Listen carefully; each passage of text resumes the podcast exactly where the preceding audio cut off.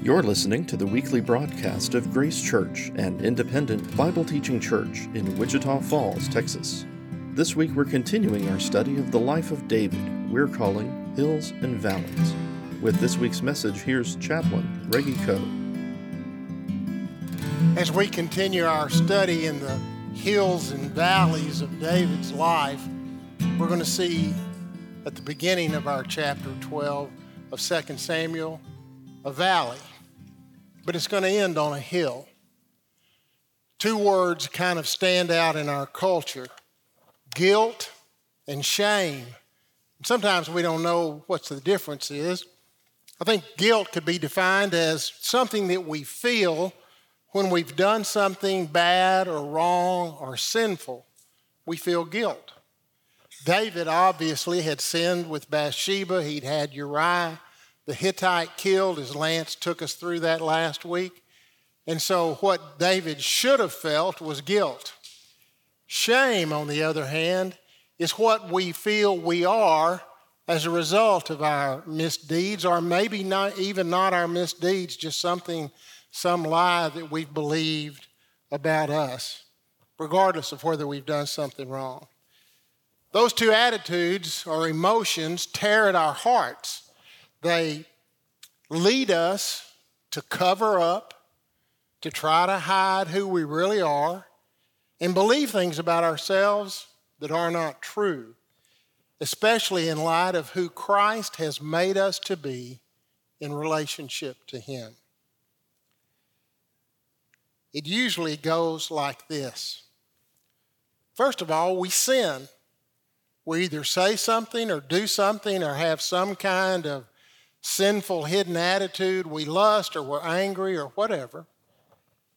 And then what happens when we kind of realize that is we try to hide it because we don't want anybody to see that. And so we try to cover it up.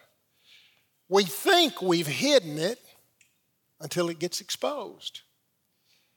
And then we let that action or that behavior or that series of actions or the things we've said or did at our worst define us. Maybe you know what I'm talking about. Maybe you live with some past misdeed. Could have been this week, it could have been yesterday, it could have been in your childhood when you did something that you still kind of define yourself in light of. And the more we live, especially with that sense of shame and guilt, and refuse to own up to the Lord and to possibly others, our tendency is we live a fake life. We try to pretend that we're somebody maybe better than we are, that we're not who we think we are, but we fight against that and we kind of create this false self. We pretend to be someone else. We tend to live in a less than genuine perspective. We fear that someday somebody will expose us, they'll expose our secret. And the question we want to ask and answer today is this Is there freedom from guilt and shame? Does God provide freedom for that? How can we live in light of who God says who God is and who He says we are. Because He has some very definite perspectives about who we are that aren't defined by our past misdeeds. We continue to study the hills and valleys of David's life. Last week, Lance described for us David's sins of adultery and murder. And what followed was David's attempt to cover it all up. It's always the cover up that ultimately gets exposed. If you can think about presidential misdeeds, either in the recent past or in the distant past, it's always the cover up that gets them, whether it's Clinton's cover up of his misdeeds or Nixon's cover up of the Watergate affair or anything else. It's usually the cover up that gets exposed, and then it's worse. Had the individual just come out and said, Yeah, I was wrong, I did that, please forgive me, it might have just swept on by. But as it is, the cover up continues to carry with it two wrong attitudes. One is, I'm getting away with it. And two, I'm a different person than you think I am. Or I'm a different person than I project myself to be. So today we're going to look at David's cover up where it's exposed, his eventual restoration of both him and Bathsheba. So if you have your Bibles, turn with me to 2 Samuel chapter 12. We're going to start with the first four verses where Nathan comes and confronts David. God has led Nathan to go to David, and he wants him to expose to David that his cover up isn't working. Notice chapter 12, verse 1. And the Lord sent Nathan to David. He came to him and said to him, There were two men in a certain city, one rich, the other poor. The rich man had very many flocks and herds, but the poor man had nothing but one little ewe lamb, which he had bought. And he brought it up, and it grew up with him and with his children. It used to eat his morsel and drink from his cup and lie in his arms, and it was like a daughter to him. Now, any of you that love pets, you probably know what this is. Sometimes you will feed your pet dog or cat, or I don't know if you do it with your gerbil or not, but you feed them from the plate, or you let them have a sip of what you have.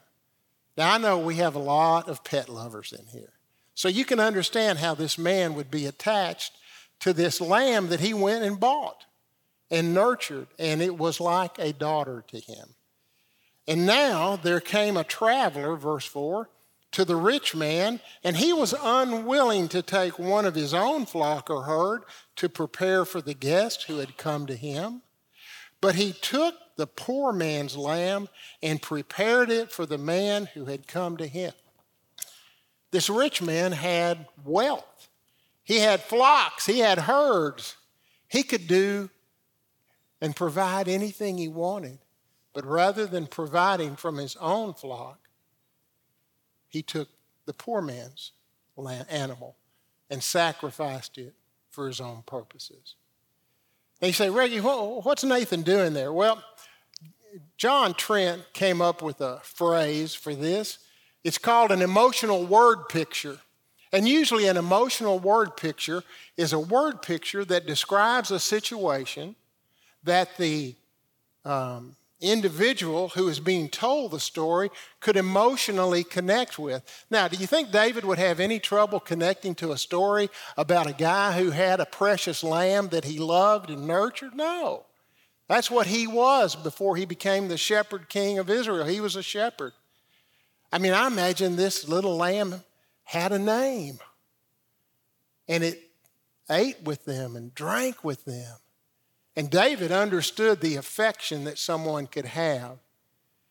And whenever the story goes that this man, this rich man, took the poor man's only lamb from him, David, it resonated with him emotionally. Look in verse 5.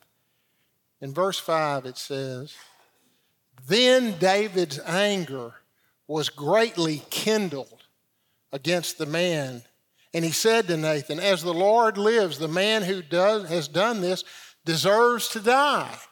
This guy doesn't even, even, even worth life anymore. He would take some poor man's only lamb and sacrifice it for his friend.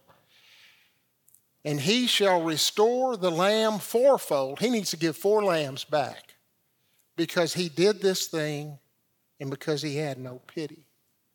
Now you can just sense David's righteous indignation. This man took this only lamb and used it for his selfish purposes. How dare he? Probably the most chilling verse, maybe in a lot of personal confrontations in the Bible, is verse 7. Look at verse 7.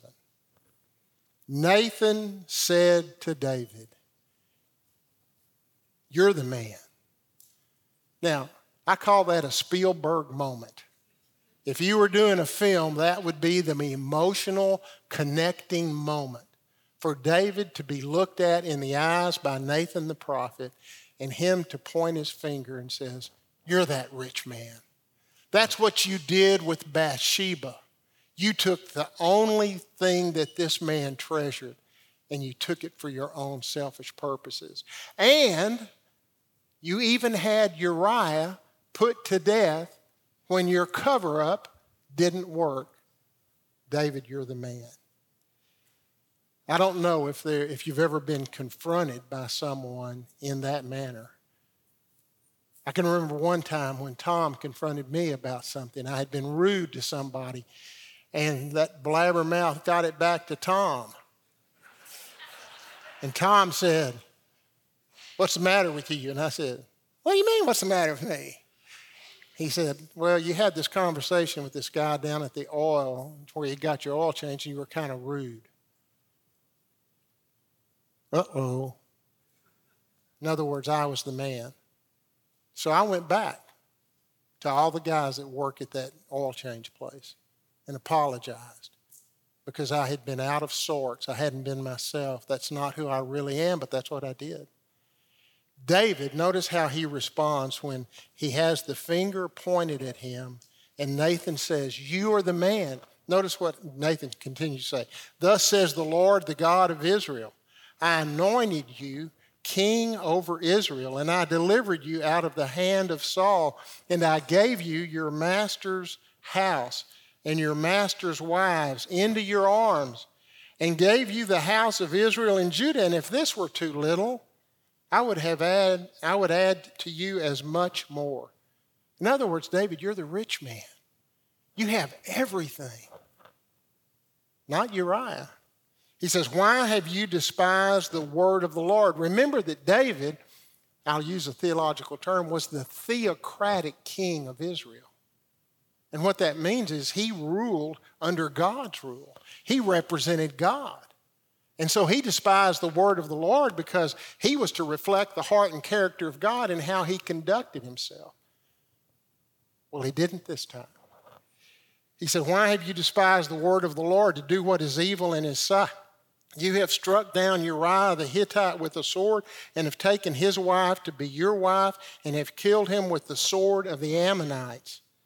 Now, therefore, the sword shall never depart from your house, because you have despised me and taken the wife of Uriah the Hittite to be your wife.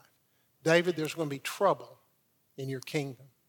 And even within your own family, there will be opposition. The sword will never depart. We'll see that in the story of Absalom, who was David's son, and how he continued to resist his father and try to usurp the throne. Thus says the Lord Behold, I will raise up evil against you out of your own house, and I will take your wives before your eyes and give them to your neighbor, and he shall lie with your wives in light of the sun. This is fulfilled in Absalom's rebellion. He said, David, there are going to be consequences to your sin. For you did it secretly, but I will do this before all Israel and before the sun. When Uriah was killed, David never went into idolatry, but he went into self centered sin. And God says there are going to be some consequences, David. And as a result of you despising the word of the Lord and my placement of you as the king, you will have opposition from within your own family. Notice what David says. Notice what David says in verse 14, verse 15, excuse me, 13. It says, David said to Nathan, I have sinned against the Lord. And Nathan said to David, The Lord has also put away your sin. You shall not die. Nevertheless, because by this deed you have utterly scorned the Lord, the child who is born to you shall die. When we see David in his response, what we see is that he admits his sin he admits that he has sinned against God. He, has, he admits that he has failed to be who God wants him to be. And so, as the result of that, in his confrontation, David admits his sin. Nathan spells out the consequences, and here's what we understand David confessed his sin. We have a record of that in Psalm 51 that Lance referred to last week. I just want to highlight a couple of verses of it. If you read what we call the superscription, which is literally verse 1 in the Hebrew, it says it's the psalm that David wrote when he was confronted by Nathan the prophet. And this is what he says in verses 3 and 4 For I know my transgressions, there were at least two, more than that, deception would be a third adultery, having Uriah murdered, covering up with deception. He says, I know my transgressions, and my sin is always before me, ever before me. Against you, talking to the Lord, and you only have I sinned and done what is evil in your sight, so that you may be justified in your words and blameless in your judgment. God, you caught me. I'm caught. And I have sinned primarily against you. Did he sin against Uriah? Yes. Did he sin against Bathsheba? Yes. Did he sin and disappoint the whole nation? Absolutely. But the primary focus of his sin as the theocratic, the God ruling king of Israel was against God. He goes down a little further in verses 10 through 12 and he says, Create in me a clean heart, O God, and renew a right spirit within me. Cast me not away from your presence, and take not your Holy Spirit from me. Restore to me the joy of your salvation, and uphold me with a willing spirit. David confessed his sin, but the truth is, is that um, David had a different relationship than we have with the Lord. David's relationship with the Lord, the Holy Spirit's indwelling, was selective in the, under the Mosaic covenant, and it was, could be temporary. The Holy Spirit left Saul when he disobeyed God and came upon David to anoint him as king. And David didn't want to lose that special relationship with God nor his opportunity to be the king that God wanted him to be. When he says, Don't take your Holy Spirit from me, that's not something that you and I have to pray. Sometimes we sin and we feel like we sin so badly, oh, I've lost the Holy Spirit. No, you haven't. Ephesians chapter 1 says we were sealed with the Holy Spirit of redemption until the day that Christ comes and redeems us and takes us to be with Himself.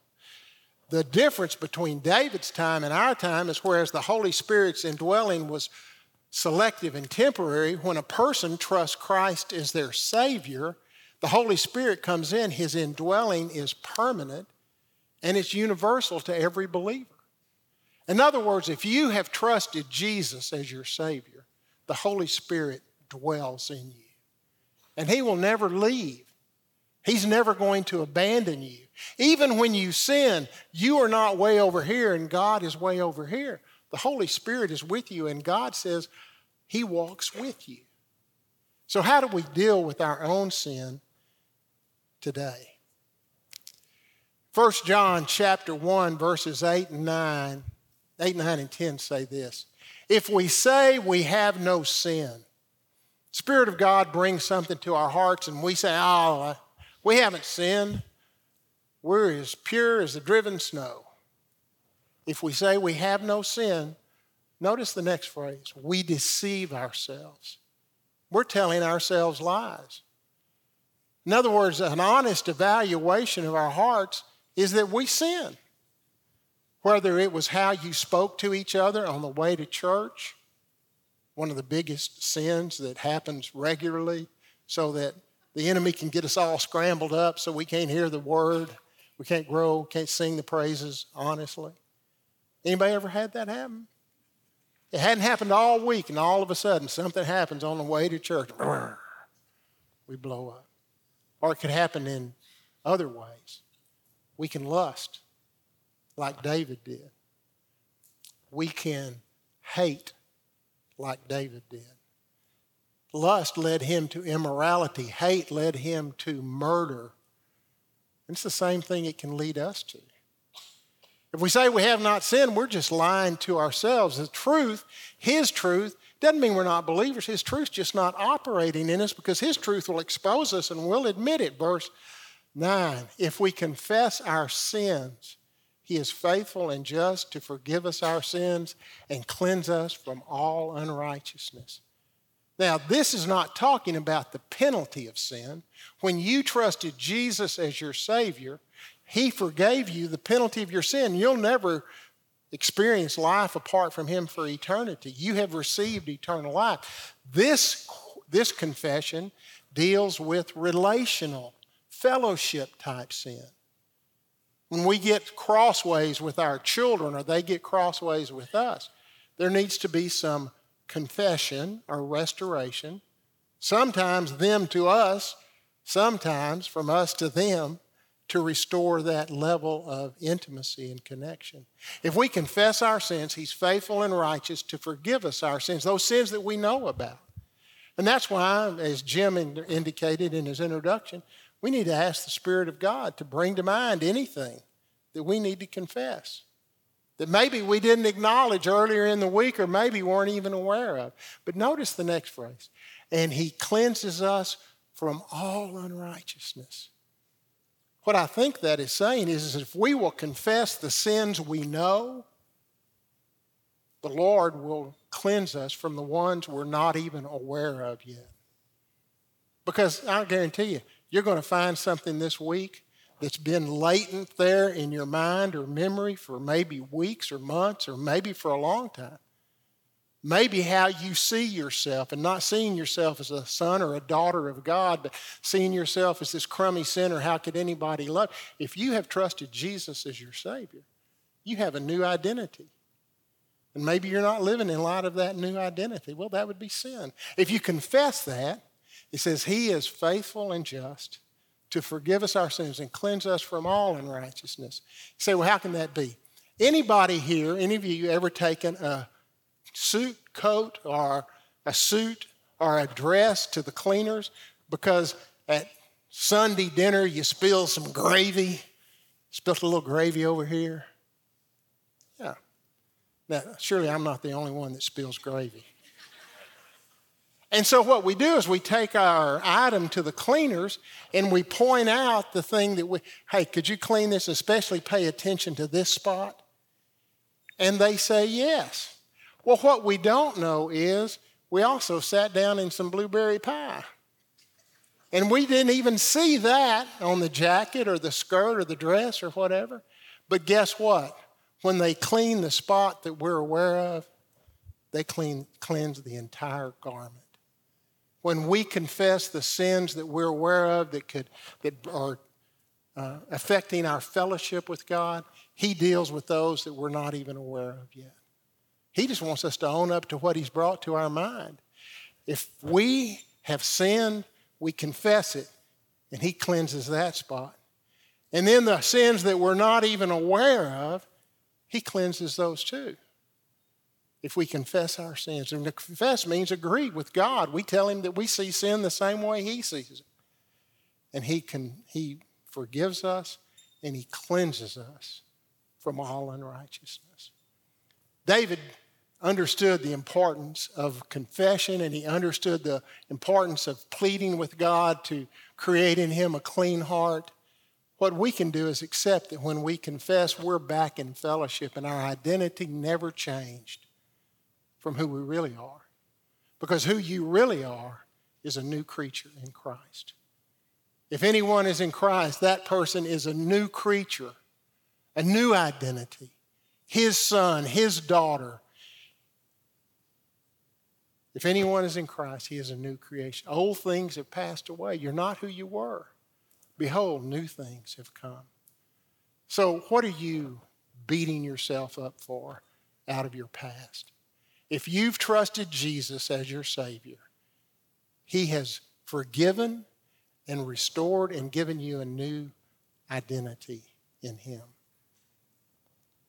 And, and David gets to experience some of that. We'll see that in a few minutes. But David had these consequences that he had to experience because of his sin. Look in verses 13b and following. Verse 13b, David said, I have sinned against the Lord. And Nathan said to David, The Lord has put away your sin. You shall not die. Nevertheless, because by this deed you have utterly scorned the Lord, the child who is born to you shall die. And Nathan went to his house. Now, what I want to say if you've lost a little one at any time in your journey, that is not God's judgment against you. David was in a unique place. We live in a broken world where broken things happen to broken people, broken health, and sometimes there is death where we wish there was life. But it's not because God's judging you. God was giving David consequences because he was the theocratic king of Israel. You're not the theocratic king of Israel. You're his precious child, whom he will walk with through the difficulty of your loss, but it's not because he's punishing you or making you pay for something. Christ already paid for it at the cross. David lived before the cross. We live after the cross, and all of our sins have been forgiven for all time.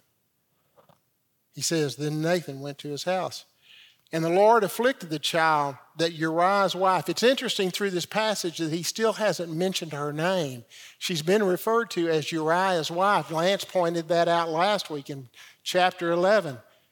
Uriah's wife, Uriah's wife. So the child that Uriah's wife bore to David, and he became sick. And David, therefore, sought on God on behalf of the child. David fasted and went in and lay on the ground all night. And the, elders of his house stood beside him to raise him up from the ground, but he would not, nor did he eat food with them. On the seventh day, the child died. Now, I just want to say, those of you who've lost children, I cannot imagine how painful that is. I cannot imagine the hurt. I see it, but I can't imagine the, the level of heartache, of depth of heartache that that brings. And the servants of David were afraid to tell him that the child was dead, for they said, Behold, while the child was yet alive, we spoke to him, and he did not listen to us. How then can we say to him, The child is dead? He may do some himself some harm. They were afraid David might take his life. But when David saw that his servants were whispering together, David understood that the child was dead. And David said to his servants, Is the child dead? And they said, He is dead. Then David rose from the earth and washed and anointed himself and changed his clothes, and he went into the house of the Lord and he worshiped. Interesting response. Well, David, why'd you do that? He then went to his own house, and when he was asked, they set food before him, and he ate. And when he asked, they set food for him, and he ate. Then his servants said to him, What is this thing you have done? You fasted and wept for the child while he was alive, but when the child died, you rose and ate food. Crucial understanding here. He said, While the child was still alive, I fasted and wept. For I said, Who knows whether the Lord will be gracious to me that the child may live? But now he is dead. Why should I fast? Can I bring him back again? The answer he expects is no. I shall go to him, but he will not return to me. A guy named Dr. Robert Lightner that I had in seminary had a child who was um, compromised. The child couldn't understand the truth. He wrote a book called Heaven for those who can't believe. You see, the truth is, because of the grace of God, this little one, never in a place to personally trust God, was taken care of by the grace of God. And David says, I will not bring that child, that child will not come to me, but I will go to him. Meaning, David fully intended on being with that child in the presence of God. The truth is, is that God gives heaven to those who are either too young to believe or who cannot intellectually understand the basics of the gospel. They are kept in His grace. Now, you and I, if we understand the basics of the gospel, we have a responsibility to believe. And if you're here this morning and you've never believed that when Jesus died and rose again, He did that for you, then I'm asking you not just to understand that's truth, but to trust Jesus that that's true for you. That He died and rose again for you. And when you do that, He says He gives you the free gift of eternal life.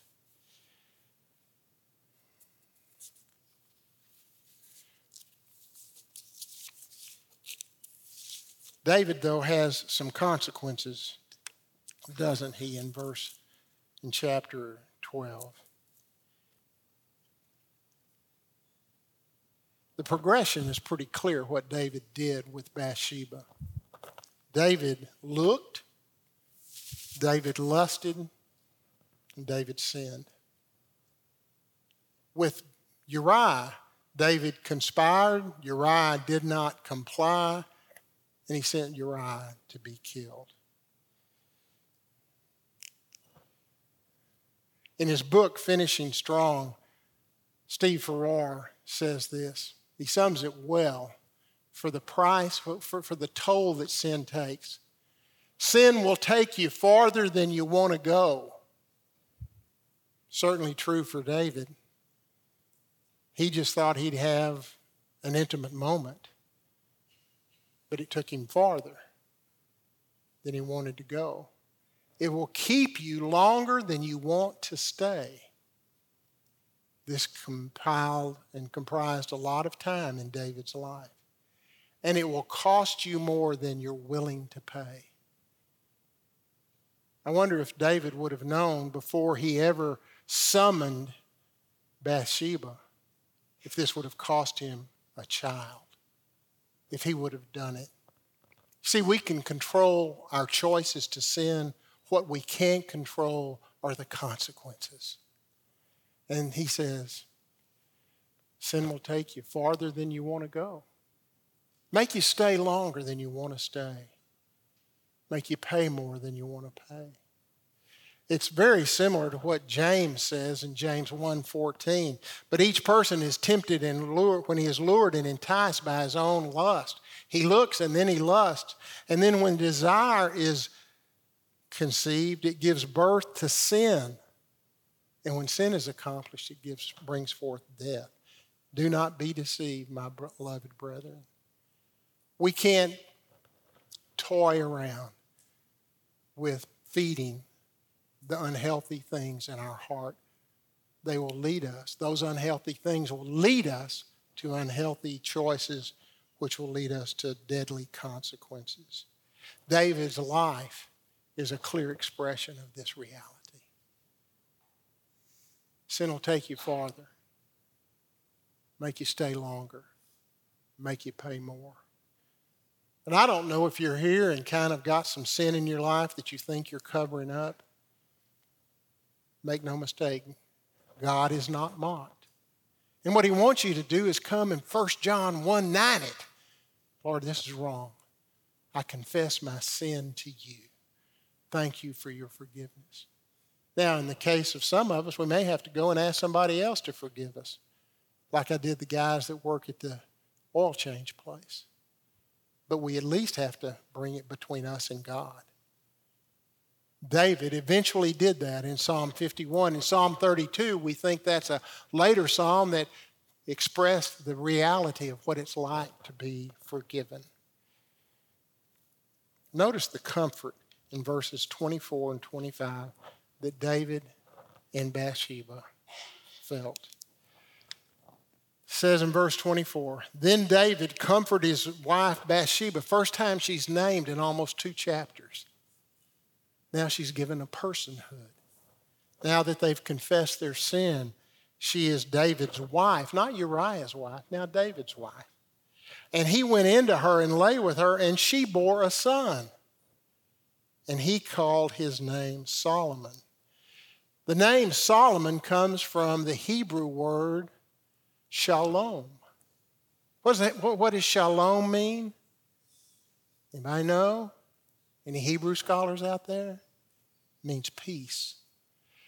David and Bathsheba named this child peace because having been forgiven by God, this child was an expression of God's peace in their lives. So every time he would see little, not, not, not shalom, but Solomon, akin to the word shalom, he always remembered the peace that God gave him. But interesting what God did.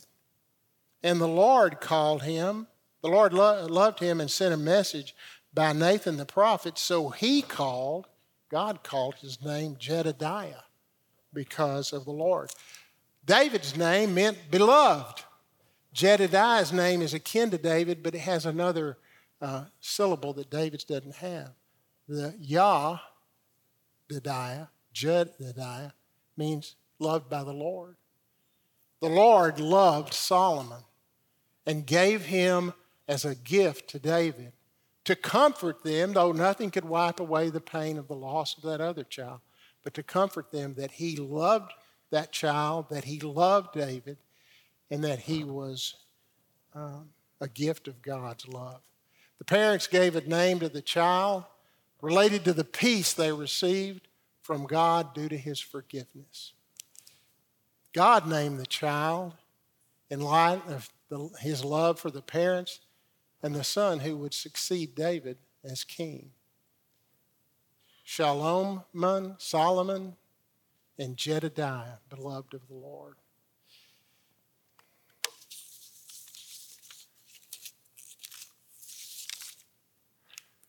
So, let's talk about sowing and reaping.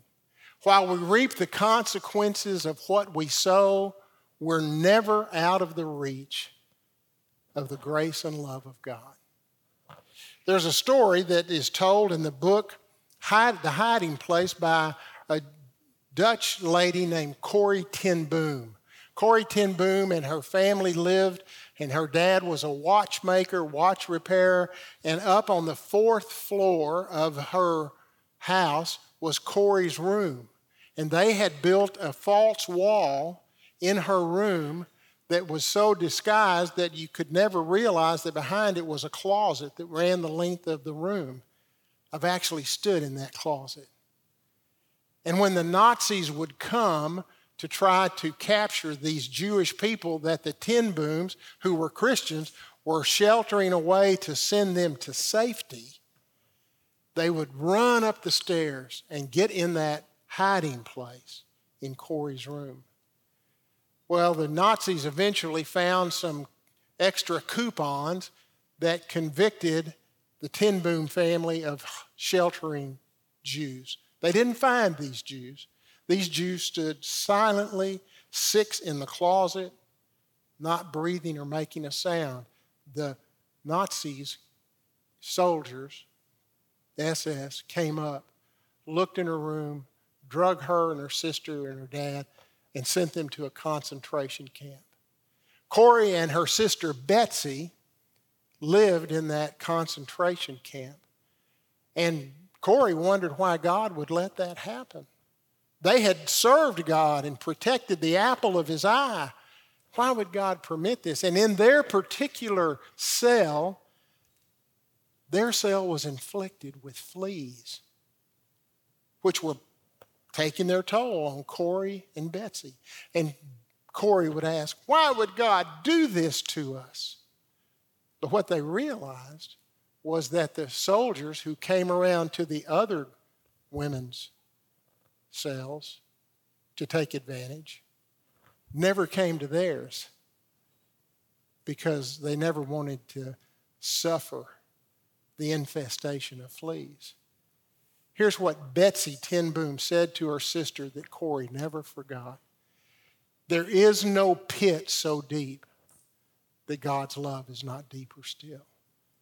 And maybe I have described a situation for you, or you've thought of a situation in your own life where you feel like you're in the pit. What I want to say is there is no pit so deep that God's love is not deeper still. David came to understand that. First thing we understand is no matter what you've done or where you are, because of the work of Christ on your behalf and his love, you're never beyond his reach. He is with you in the pit. David wrote this Psalm 103, written sometime after this incident. Verses 2 and 4, he said, through through 4, he says, Bless the Lord, O my soul, and forget none of his benefits, who forgives you all your iniquity and heals all your diseases, who redeems your life from where? From the pit, who crowns you with steadfast love and mercy. And then at the end, he says, he does not deal with us according to our sins or repay us according to our iniquities. For as high as the heavens are above the earth, so great is his steadfast love toward those who fear him. As far as the east is from the west, so far does he remove our transgressions from us. Has guilt or shame affected you? Are you beating yourself up because of failures of the past?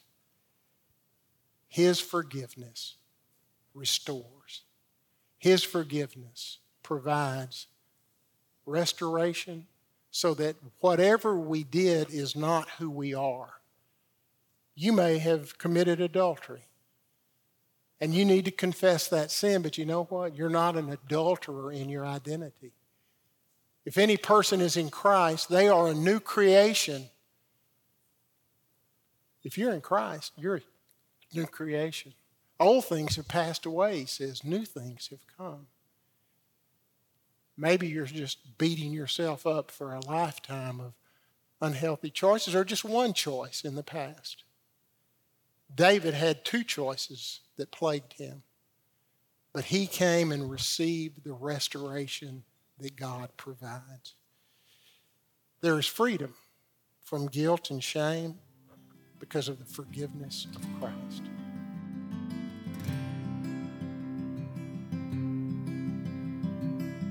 You've been listening to the weekly broadcast of Grace Church, an independent Bible teaching church in Wichita Falls, Texas. And we have some news to share with you as we wrap up this week. Seasons change, things come and go, and this week's broadcast has been our last on the radio with KMOC. You can hear the rest of this series and our future messages streaming live at gracechurch.com or on most major podcasting platforms. We encourage each of you to continue supporting KMOC through sponsorship and prayer as an important local ministry in our community. From all of us at Grace Church, thanks for listening.